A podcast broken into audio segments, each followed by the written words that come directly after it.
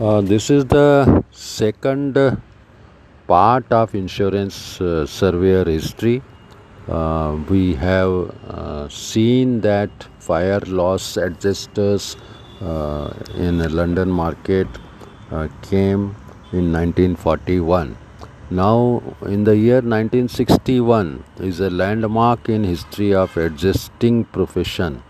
uh, यहाँ पर royal charter इनको मिल गया रॉयल चार्टर मिलने से सर्वेस का एक चार्टर्ड इंस्टीट्यूट बन गया। इंडिया में अभी कोशिश चल रही है बट अभी तक वो चार्टर्ड स्टेटस अभी सर्वेस को नहीं मिला है।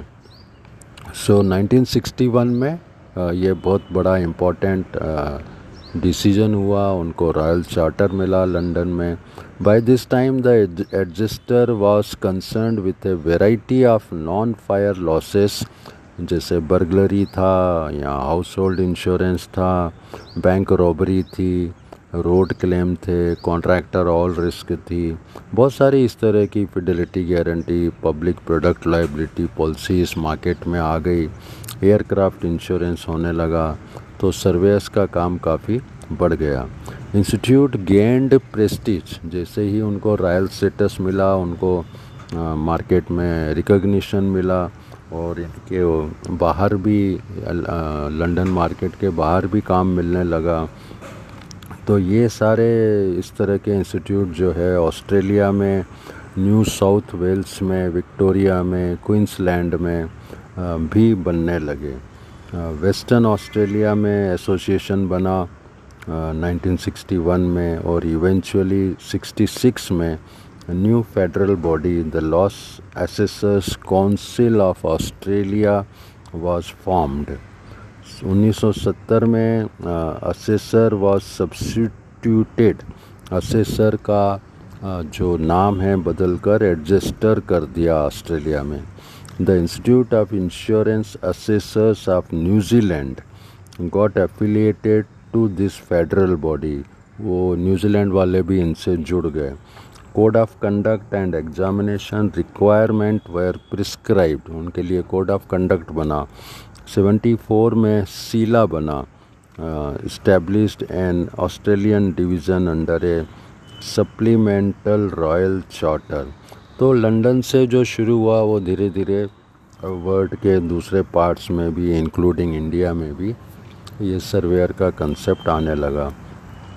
In USA the largest adjustment firm was the general adjustment bureau वहाँ पे था, सबसे बड़ी फर्म थी। Originally set up by a group of insurance companies but later became commercially owned बाद में वो कमर्शियली ऑफ़िस बन गया। There were numerous self employed adjusters In 1937, established the National Association of Independent Insurance Adjusters of America, which was active in professional education of its members and published a quarterly magazine, The Independent Adjusters. Each state has its own laws in respect of licensing and examination for adjusters ये America में ऐसा हो रहा था।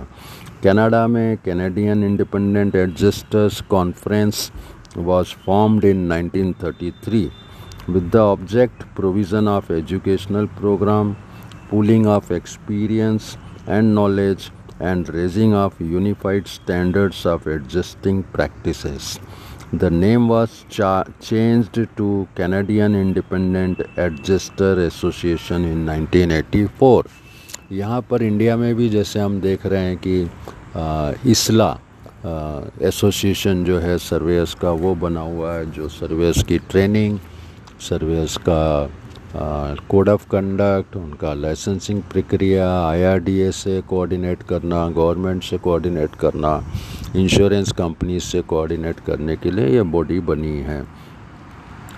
तो इस तरह से धीरे धीरे सर्वेस का जो है कह सकते हैं कि विकास हुआ।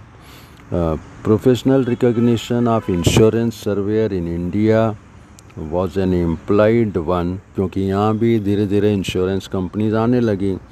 तो यहाँ पर section 64 U M insurance act में इंट्रोड्यूस किया गया, जो सर्वेयर के चैप्टर से रिलेट करता है। 1938 इंश्योरेंस एक्ट का सेक्शन 64 बहुत इंपॉर्टेंट है सर्वेयर्स के लिए, जिसको 1968 में थोड़ा अमेंडमेंट किया गया। अब यहाँ भी सर्वेयर प्रोफेशन जो है फॉर्मल नहीं था कोडिफाइड नहीं था, लेकिन 68 में थोड़ा उसको कोडिफाइड किया गया। Role and responsibility of surveyor जब तक ये नहीं बना था, तब तक थोड़ा शेकी था इधर उधर हर कंपनी के हिसाब से, अपने हिसाब से होता रहता था। लेकिन जैसे ये 64 सेक्शन यूएम इंट्रोड्यूस हुआ, फिर 68 में अमेंडमेंट हुआ तो कुछ उसके लिए कोड बने, कुछ उसके लिए रेगुलेशन बने। 64 four U M of insurance act 1938 made provisions for licensing of surveyor and loss assessors the provision of amendment under this section are reproduced जो किताब में दिया हुआ है, वो बोलता है कि save as otherwise provided in the section section में जो कुछ कहा गया है no person shall act as a surveyor और loss assessor in respect of general insurance business after the expiry of a period of one year from the commencement of insurance amendment act 1968 यानी पहली बार 1968 में government ने ऐसा provision किया कि अब जो होगा वो रूल रेगुलेशन के हिसाब से होगा और साल भर के बाद कोई भी सर्वेयर बिना रूल्स रेगुलेशन के काम नहीं करेगा।